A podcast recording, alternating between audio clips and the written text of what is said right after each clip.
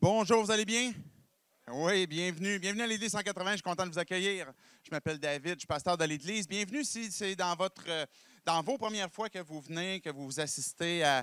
Peut-être que vous êtes peu familier avec l'Église en général et puis que là, de venir dans un cégep, c'est peut-être particulier, différent pour vous. Bref, on est content de vous accueillir et on espère que vous allez pouvoir... trouver ce que peut-être la réponse à la question que vous avez présentement par rapport à la foi, par rapport à Jésus. Puis la période de Noël, de décembre, est une bonne occasion pour justement parler à travers la nativité de l'intention que Dieu a à vouloir entrer en relation avec nous. Et l'Église 180, on est passionné de ce Jésus qu'on croit vivant, qu'on croit encore, qui transforme les vies puis qui transforme non seulement notre façon de vivre, mais beaucoup plus ce que l'on est avant même de ce que l'on fait. Et c'est lui qui fait ce travail-là et qu'on veut vous parler à travers justement la série « Humanité », Dieu qui a pris notre humanité. À travers la série, si vous avez vu les discours précédents, on a vu à travers le fait que Jésus a pris notre humanité, qu'il est venu pour être présent. Il est venu aussi pour nous apporter son aide, pour nous apporter, on voyait la semaine passée, une troisième chose, le pardon. Et la façon que Jésus est venu pour manifester, pour exprimer son aide, son pardon qu'il voulait nous offrir, la présence Emmanuel, Dieu avec nous, bien, nous inspire aussi à nous-mêmes faire preuve d'humanité. Et c'est ça qui est le fun à travers justement la période de Noël, que de se souvenir de comment est-ce que je peux offrir, comment est-ce que je peux contribuer quelque chose qui peut faire une vraie différence sur l'humanité, sur les gens qui nous entourent. Au-delà des cadeaux qu'on pourrait payer très cher, il y a à notre disposition, peu importe notre âge, peu importe notre sexe, peu importe notre influence, peu importe notre budget, bien, on est capable d'offrir notre présence pour quelqu'un. On est capable d'offrir notre aide. On est capable d'offrir le pardon, de le demander si nécessaire aussi. Et ce matin, on conclut la série avec cette idée de sourire. C'est quelque chose que chacun d'entre nous, on est capable de donner, on est capable d'offrir. Il y avait sur le menu, là, quelque temps, de McDonald's, ça disait « sourire gratuit ». C'était peut-être pas toujours là, mais c'était l'intention. On peut facilement offrir des sourires, même si vous manquez des dents, même si vous êtes un bébé, même si vous êtes une personne âgée. Et l'influence, l'impact qu'a un sourire sur les gens, ben, transforme notre être, la joie que Dieu est venu nous apporter. Quand on regarde, par exemple, le moment où, dans la Nativité, l'intention que Dieu avait de venir nous rencontrer, mais on voit que la thématique de la joie ressort souvent. C'est souvent quelque chose qui va être relevé et qu'on va pouvoir apprécier. Vous savez qu'une des plus grandes valeurs, sinon la plus grande valeur, selon certains... sociologue québécois, la plus grande valeur des Québécois, semblerait, serait le plaisir, le bonheur, la joie. C'est quelque chose qui nous caractérise. On aime pouvoir avoir du bon temps. Plutôt comparativement, mettons, au Canada anglais, qui est la sécurité, de rechercher une forme de confort et de sécurité. Ici, ben, on va valoriser beaucoup, justement, peut-être l'humour, nos humoristes ou bien nos contextes de vie dans lesquels on va vouloir s'assurer quand même une part de plaisir et pouvoir en profiter. Mais la joie est quelque chose qui est divin, et la joie est quelque chose qui caractérise Dieu. Et c'est ça qu'on va voir à travers les prochaines minutes, les textes qu'on va avoir, que Dieu a ce désir qui, lui-même étant joyeux, de vouloir nous l'offrir, de vouloir nous la donner. Et puis, à la fin du discours, on va avoir aussi le temps de pouvoir, ce qu'on appelle prendre la communion, prendre la table du Seigneur, qui est un moyen de se rappeler la bonne nouvelle que Dieu nous a annoncée et qu'on peut se souvenir que ben, le craquelin qu'on casse, qu'on brise, représente le corps de Jésus qui a été donné, la coupe qui est là, avec le jus qui représente le sang de Jésus qui a versé au moment de sa mort, représente le pardon de nos péchés. Et puis cette nouvelle alliance, ce nouvel engagement que Dieu prend envers nous pour nous donner sa vie. Et en se rappelant ces choses-là, bien, ça nous donne l'occasion de pouvoir faire le point avec Dieu, pouvoir louer Dieu dans nos cœurs, dans nos vies. Je vous expliquerai tantôt, si c'est pour vous la première fois, je ne veux pas que vous soyez intimidés, vous n'avez pas de pression ou quoi que ce soit, mais j'expliquerai plus en détail tantôt comment est-ce qu'on va procéder à la fin du discours pour ça, pendant qu'il va y avoir aussi le temps de louange. On dit, il semblerait que dans la période des fêtes, qui est sur le point de commencer, il semblerait que selon les statistiques, les couples vont vivre à peu près entre 7 et 8 chicanes pendant cette période-là. Alors, je parlais de ça avec ma femme hier, puis on essayait de se souvenir, on disait « Oui, ça se peut pas, il me semble que c'est bien pas assez. » Ça devrait être bien plus que ça. Non, c'est pas si pire que ça. Là. Mais peut-être que vous avez ce sentiment que justement, mais là, la période des fêtes arrive, puis ben là, on le sait que souvent, ça va engendrer des tensions pour différentes raisons. Peut-être que ça va être une tension qui est financière, peut-être que c'est votre santé, peut-être que c'est votre relation avec vos enfants, peut-être que c'est des familles que vous allez visiter, peut-être que c'est vos familles, puis peut-être que certaines relations, certaines circonstances sont délicates et puis vous êtes assis sur un baril de poudre. Des fois, on ne sait pas toujours trop comment aborder la période des fêtes. Et là, on parle de sourire et de joie, puis on dit, il me semble que c'est quelque chose qui ne sera pas évident, qui ne sera pas facile. Comment est-ce qu'on fait pour garder le sourire? Bien que le sourire a un impact sur les gens qui nous entourent, puis qu'on peut offrir et communiquer la joie, mais nous-mêmes, on est conscients avec notre propre cœur, nos propres vies, que mais c'est tough, c'est difficile. C'est difficile de garder la joie vraiment dans ces circonstances-là et qu'on a l'impression que les circonstances, des fois négatives, difficiles, les stress, bien, viennent voler cette joie-là, viennent nous enlever des moments qui peuvent peut-être être caractérisés par la joie, mais qui finalement sont disparus à cause de ça. La statistique qui parlait des chicanes dans le couple dit aussi une autre qui dit que 88% des gens disent éprouver du stress durant cette période-là. Bien, c'est mon cas. Moi, j'achète toujours mes cadeaux le 24 décembre. Je ne sais pas pourquoi je fais ça chaque année. Quand on est rendu le 25, je me dis, là, l'année prochaine, je commence ça à partir du 1er septembre, puis finalement, ça va au 24 décembre.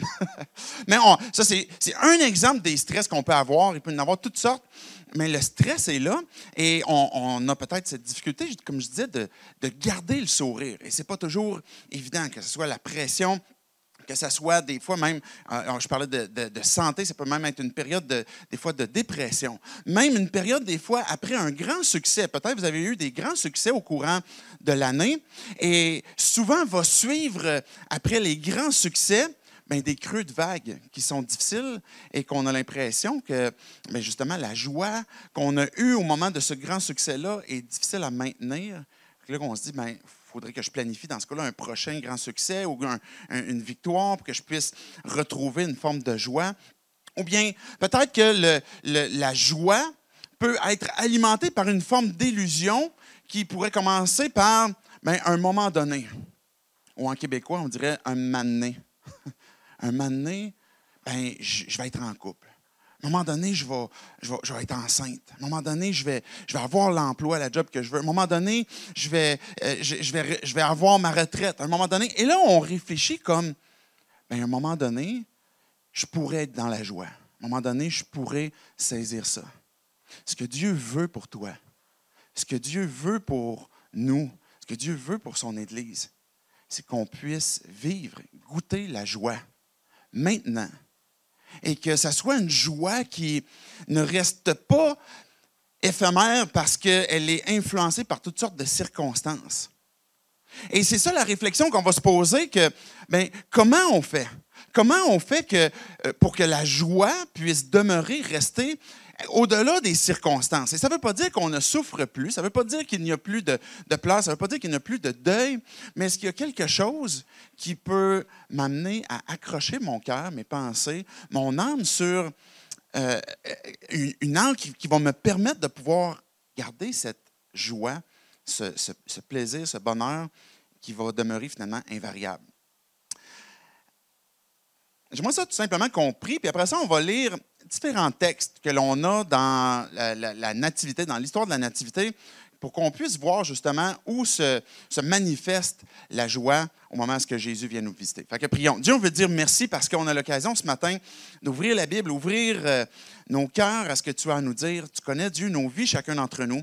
Tu connais peut-être même qu'on doute de toi, qu'on n'est pas sûr de croire, ou Dieu, peut-être même qu'on t'a abandonnés, peut-être qu'on a cette difficulté liée à vraiment éprouver, à vivre la joie, je te prie que tu puisses, pour chacun d'entre nous, en nous connaissant, venir placer ton doigt dans nos vies et nous apporter l'encouragement ou la réponse que l'on a de besoin à la question que l'on a, venir fortifier notre foi, nous encourager pour qu'on puisse comprendre, Dieu, qu'est-ce que tu as fait pour nous donner une joie qui est éternelle, qu'on peut vivre et qu'on peut s'approprier. C'est en ton nom, Jésus, qu'on prie ces choses. Amen.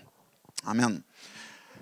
Je vais commencer avec, dans le fond, il va y avoir 4 lectures, puis au courant, après ça, de la suite, on va faire référence à ces lectures-là que j'ai faites. Vous savez, l'histoire commence, d'abord, l'histoire de la Nativité, quand on parle de la naissance de Jésus, ça commence d'abord avec Zacharie et Élisabeth, qui sont des proches parents de Marie.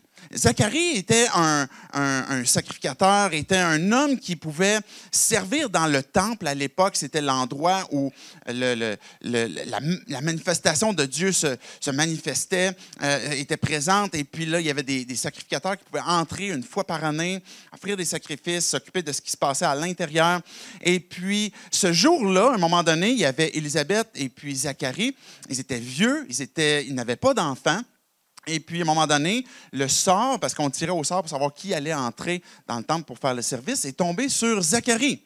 Donc, Zacharie entre dans le temple et là, tout d'un coup, va lui apparaître un ange pendant qu'il est dans le temple. Et l'ange va lui dire, « Zacharie, tu vas avoir un enfant. » Et là, on imagine la réaction de Zacharie. Regardez Luc 1, on va lire 2 versets en particulier qui vont nous parler de comment est-ce que Zacharie a réagi. Luc 1, verset 18. « À quoi reconnaîtrai-je cela? En effet, je suis vieux, ma femme est d'un âge avancé. » Alors l'ange lui répondit, « Je suis Gabriel, je me tiens devant Dieu. J'ai été envoyé pour te parler et pour t'annoncer cette bonne nouvelle. » L'ange lui dit, « Zacharie, le rôle que Dieu m'a donné, c'est de me tenir devant lui et d'apporter des bonnes nouvelles, apporter des nouvelles qui sont clés.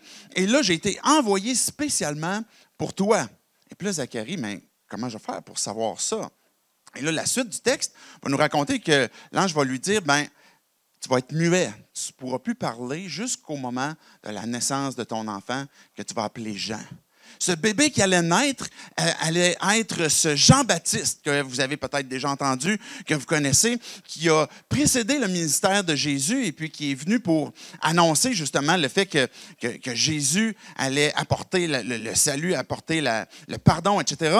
Donc, c'était ce Jean-Baptiste qui se préparait. Effectivement, Zacharie est tombé muet. Mais ce que je voulais relever à travers le texte qu'on vient de lire, c'est l'ange qui vient pour annoncer une bonne nouvelle. On va revenir tantôt sur cette expression-là. Luc 1, dans le verset 43 à 45, on se trouve maintenant avec Élisabeth. Élisabeth a commencé à porter Jean-Baptiste, elle a déjà quelques mois.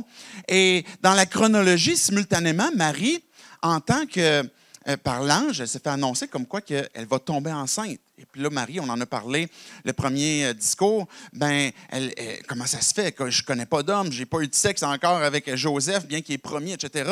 Et puis là, l'ange lui explique, c'est le Saint-Esprit, parce que cet enfant-là est particulier, on va l'appeler le Fils de Dieu. Et là, l'ange va dire à Marie, pour te donner un signe, rends-toi chez Élisabeth, ta proche parente, et tu vas voir, elle est enceinte. Et ça, en soi, c'était un miracle parce qu'Élisabeth était vieille, elle ne pouvait plus porter d'enfant. Alors Marie se dirige vers Élisabeth, vers chez elle, et là, comme elle arrive chez Élisabeth puis elle salue sa tante, on arrive au verset 43 de Luc 1. « Comment m'est-il accordé que la mère de mon Seigneur, c'est Élisabeth qui parle, vienne vers moi?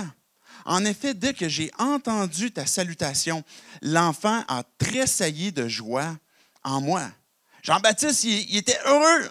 Et là, verset 45, « Heureuse celle qui a cru, parce que ce qui lui a été dit de la part du Seigneur s'accomplira. » Juste une brève parenthèse pour dire que Marie a dû elle-même croire pour recevoir ce que Dieu avait à lui donner. Marie ne faisait pas exception, elle est de la même nature que nous.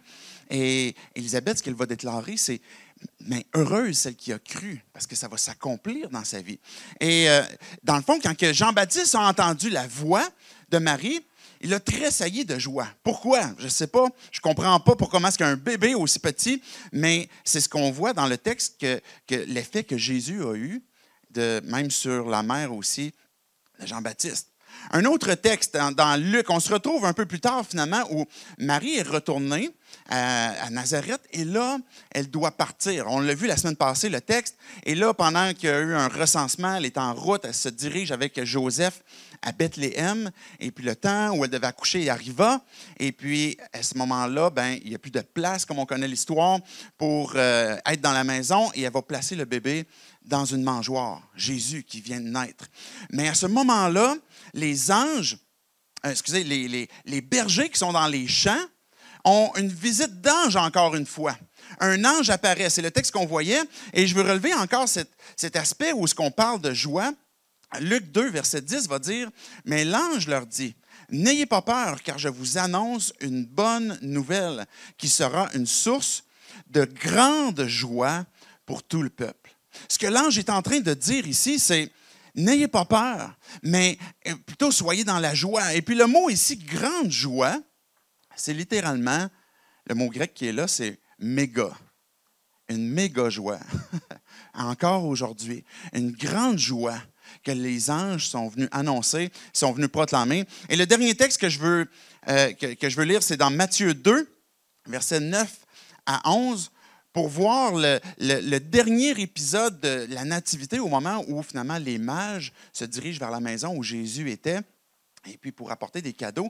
Et les mages, si on se souvient de l'histoire, si vous l'avez déjà entendu, la plupart, je pense qu'on la connaît, ils arrivent de loin. Ils ont fait à peu près 1600 kilomètres pour venir à Bethléem. Ce n'est pas des gens qui connaissent les traditions juives, les Hébreux. Ils ont été certainement influencés peut-être par des choses qui leur ont été laissées, des prophéties dans leur pays, d'un astre qui devait arriver. Mais ils ont suivi une étoile, se sont rendus à Bethléem. Et rendus à Bethléem, il semble que les mages ne voyaient plus l'étoile. Ils ont dû aller demander leur chemin. Et puis, ils sont rendus chez le roi qui était à Jérusalem.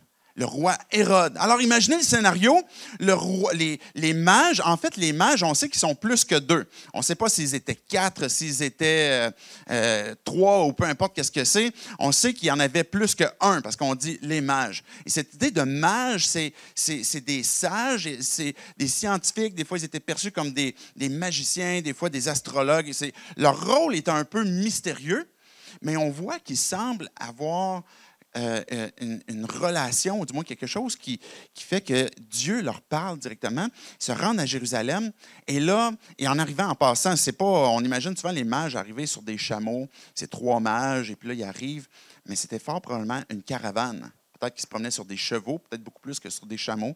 Ils arrivent avec une caravane, ils étaient peut-être plusieurs, et avec beaucoup d'argent. C'est des hommes influents, des hommes qui ont une grande capacité. Alors imaginez, cette caravane qui arrive, le texte nous dit que tout Jérusalem a été comme impressionné. C'est qui, cette gang-là? Puis là, ils arrivent chez Hérode, et là, ils vont aller voir le roi, puis ils vont dire au roi, « Il est où, le roi? » Hérode, « C'est quoi la passe? C'est parce que je suis devant vous. » Non, mais le roi qui doit naître. À quel endroit il doit arriver, il doit naître? Et là, Hérode commence à faire des recherches, commence à vouloir savoir il est où, parce qu'il veut tuer cet enfant-là, il veut s'assurer de les prendre, il va tromper les mages et puis finalement les renvoyer. Et là, on voit dans Matthieu 2, à partir du verset 9, qu'une fois que les mages sont sortis de chez Hérode, l'étoile qu'ils avaient vue en Orient allait maintenant devant eux jusqu'au moment où, arrivée au-dessus de l'endroit où était le petit enfant, elle s'arrêta. Et quand ils aperçurent l'étoile, ils furent remplis d'une très grande joie. Ils entrèrent dans la maison, virent le petit enfant avec Marie, sa mère, se prosternèrent et l'adorèrent. Ensuite, ils ouvrirent leur trésor et lui offrirent en cadeau de l'or, de l'encens et de la myrrhe.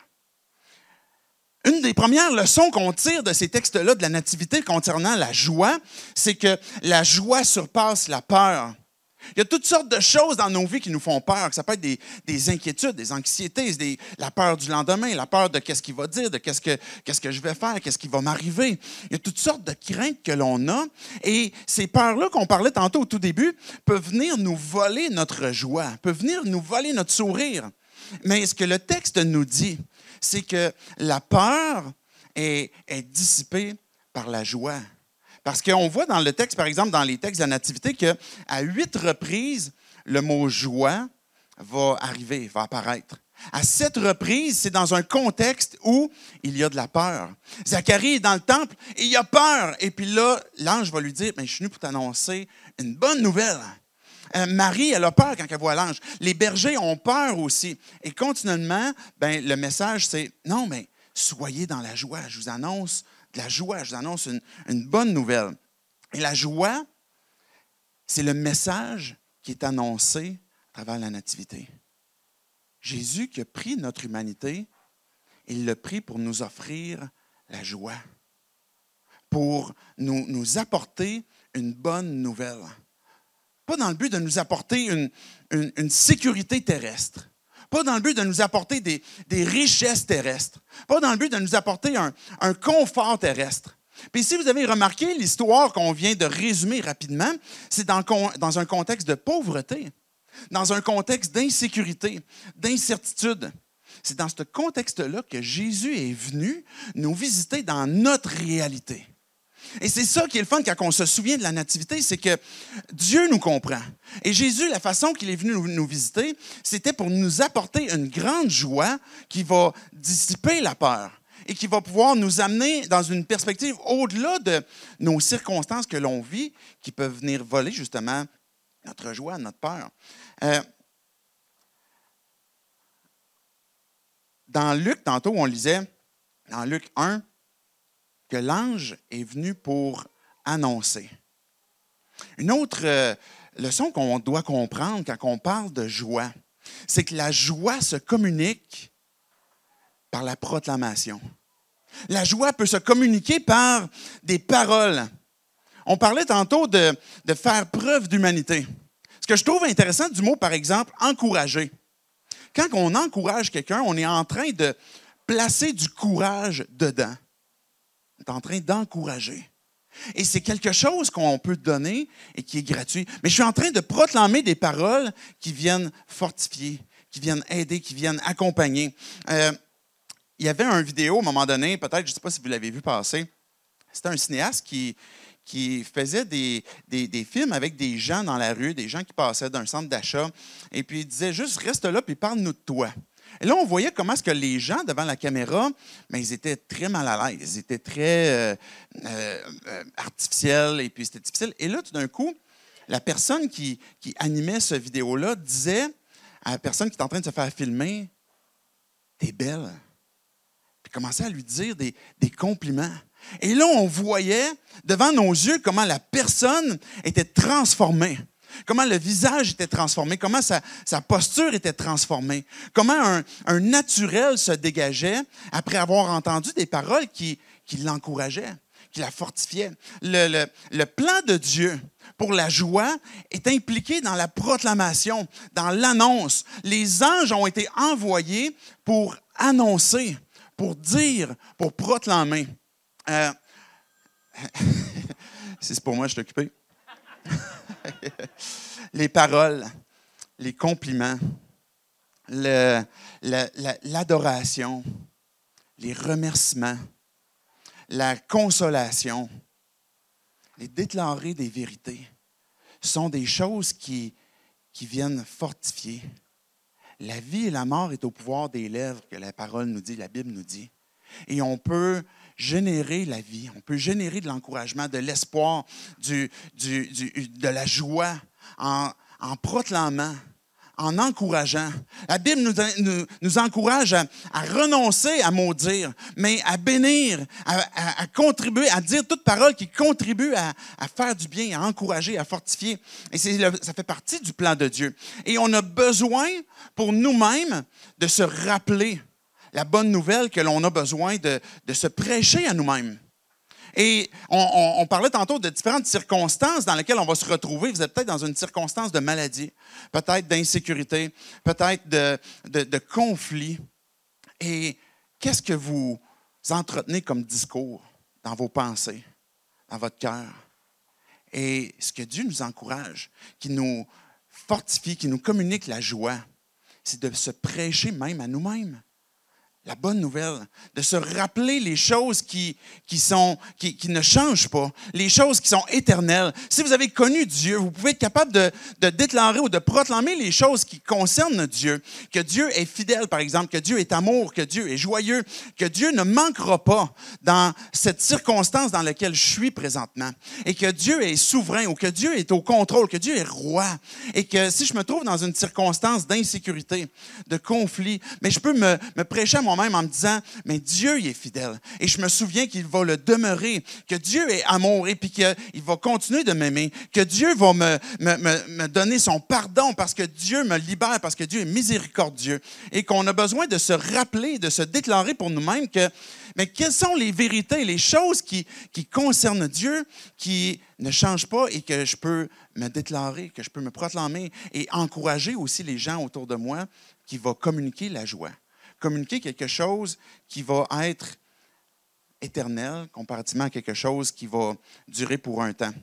On parle souvent de partager notre foi. Si vous êtes croyant, ben vous avez déjà été encouragé, exposé au fait de « est-ce que je vais partager ma foi? Est-ce que je vais dire aux gens autour de moi que je crois? » Et c'est des fois un combat, ça peut être des fois difficile de le faire. Et des fois, le piège pourrait être de penser que de partager sa foi est uniquement de partager le moment où j'ai compris que Dieu m'avait donné son Fils pour le pardon de mes péchés. Et oui, ça peut être un moment clé que je peux partager, que je peux raconter.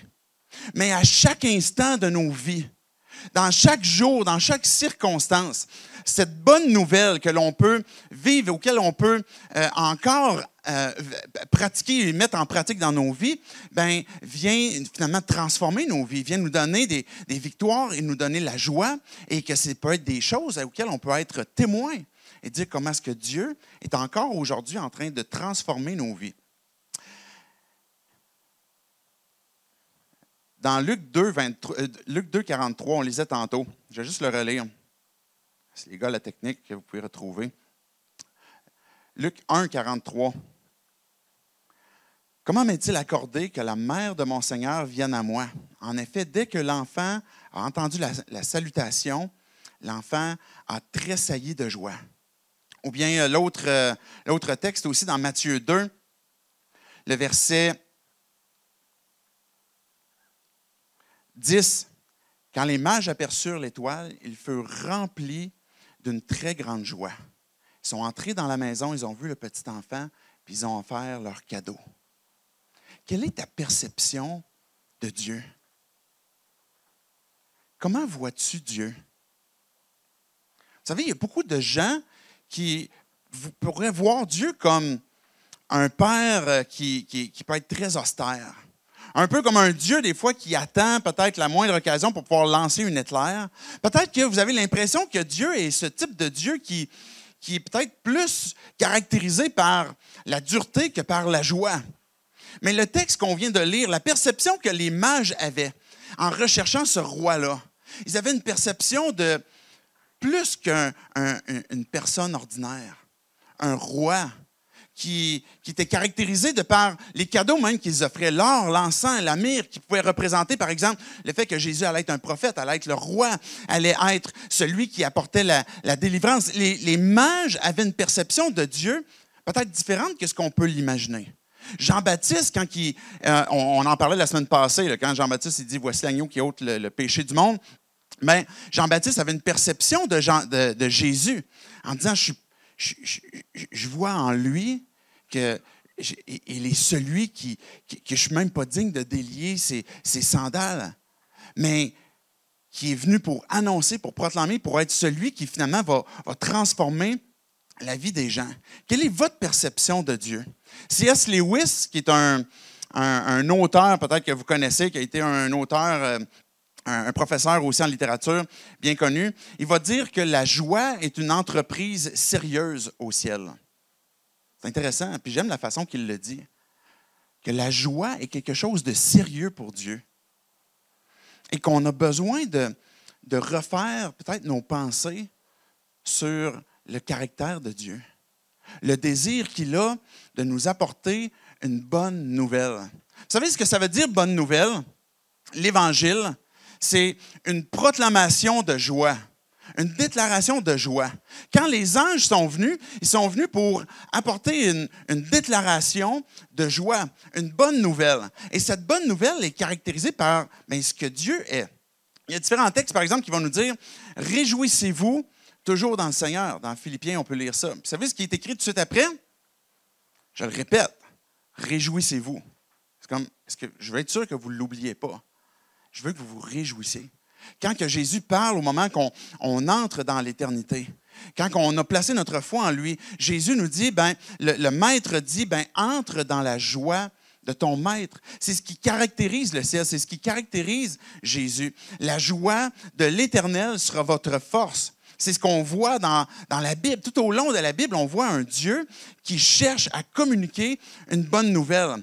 Et l'histoire de Dieu, si vous êtes en train de rechercher comment je peux lire la Bible, comment je peux découvrir un peu plus sur Dieu, peut-être que vous avez commencé au tout début, puis vous dites, il me semble que c'est difficile, il y a beaucoup de choses qui révèlent peut-être de la violence, peut-être des trucs qui sont difficiles. Mais le plan qu'on voit dans l'histoire de Dieu dans la Bible, c'est l'intention que Dieu a eu de nous créer une humanité qui lui ressemble pour qu'on puisse avoir une relation vraie et authentique à son image. Mais la suite de l'histoire dans le plan de Dieu, ce n'était pas son plan, mais il nous a donné la liberté et le choix que l'on a fait, c'est de faire de notre propre vie notre Dieu.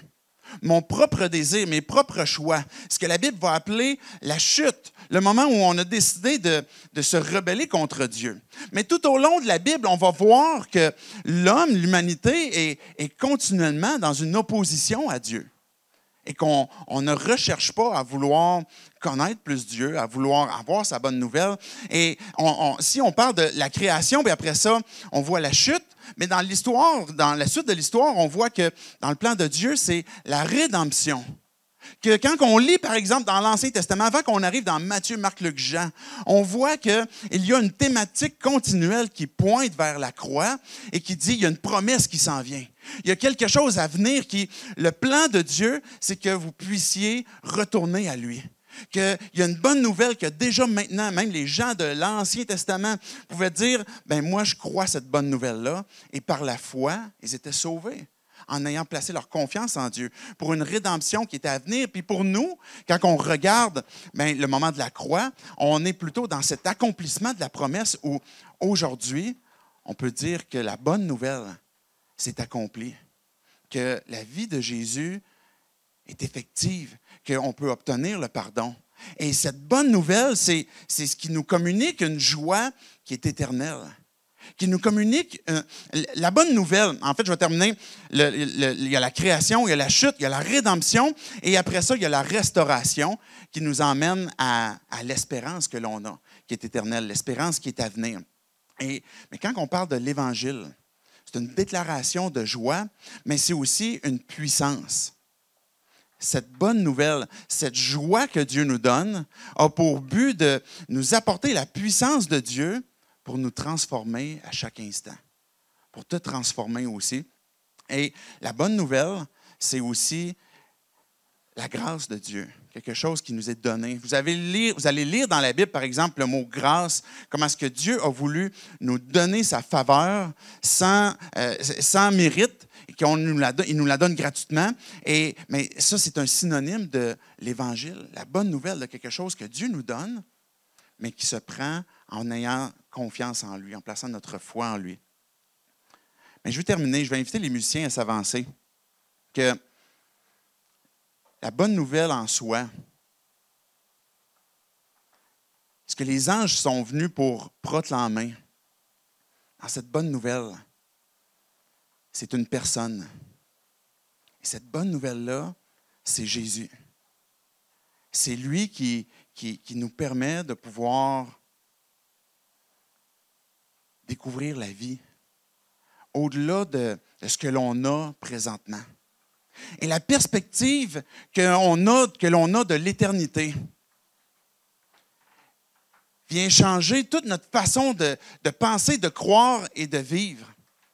Parce que si tu crois qu'il n'y a pas d'éternité et que tu meurs une fois que la vie est terminée, bien, tu meurs et puis que c'est terminé, il n'y a plus rien qui se passe après, bien, ce que tu vas être à la recherche, et puis c'est normal si tu penses qu'il n'y a pas d'éternité, bien, c'est les plaisirs que tu peux retrouver présentement sur la terre. Et les inquiétudes qu'il va y avoir à tout ce qui va venir voler cette joie, ce plaisir-là, bien, ils vont être bien réels. Mais si l'éternité existe, et si Dieu est le maître de cette éternité-là, bien, tout d'un coup, ça vient changer notre façon peut-être de penser, de croire. Que si tu es croyant, parfois on peut avoir tendance à oublier que il y a quelque chose de plus grand, de plus loin, de plus long que ce que je suis en train de vivre présentement. Et cette bonne nouvelle qui m'a été proclamée, qui m'est annoncée, est là pour avoir un impact dans chaque circonstance de ma vie. Que si l'éternité existe, ça va m'amener à revoir peut-être qui je suis pour connaître ma destinée, à revoir peut-être mes priorités, peut-être à revoir en quoi est-ce que je fonde mon espérance. Et que quand on prend la table du Seigneur, puis qu'on se rappelle ce que Jésus a fait pour nous, on est en train de se proclamer cette bonne nouvelle qui s'est passée au moment de la Nativité. On est en train de se rappeler que Dieu a pris notre humanité pour nous donner sa vie, pour nous donner son corps en sacrifice et son sang qui est ce symbole du pardon des péchés. J'aimerais vous inviter à vous lever, puis je vais terminer avec une dernière proclamation pour vous. Et puis, si vous voulez l'accueillir à la fin, vous pourrez simplement dire « Amen ». Quand on va, juste avant que je fasse cette dernière proclamation, on va avoir un des chants qui vont suivre. Vous êtes invités de venir à l'avant, de venir prendre ce craquelin, ce jus, retourner à vos places. Et si pour vous, vous avez déjà placé votre foi en Dieu, Jésus est votre sauveur, que vous voulez le suivre, que vous voulez vous rappeler qu'est-ce qu'il a fait pour vous, vous rappeler cette joie qu'il a à vous donner, bien, vous pouvez justement vous proclamer cette bonne nouvelle, vous rappeler ce qu'il a fait, le louer, le remercier et peut-être prendre même justement la réflexion, savoir comment est-ce que vous allez pouvoir encourager quelqu'un près de vous, proclamer la joie, communiquer un sourire. Et ce texte que je vais lire, c'est une bénédiction souvent que je vais lire à la fin dans un mariage. Donc, partez pas en peur, je ne suis pas en train de tout vous marier. Il y a une bénédiction là-dedans que, à la fin, quand le texte va dire « fasse briller son visage sur vous », bien, littéralement, c'est que Dieu vous sourit. Puis quand que Dieu nous sourit, bien, notre vie est transformée. Que l'Éternel te bénisse et te garde. Que l'Éternel fasse briller son visage sur toi et t'accorde sa grâce. Que l'Éternel se tourne vers toi et te donne la paix. Et c'est ainsi qu'ils mettront mon nom sur les Israélites, sur nous le peuple, et que Dieu, je les bénirai. Amen. Amen.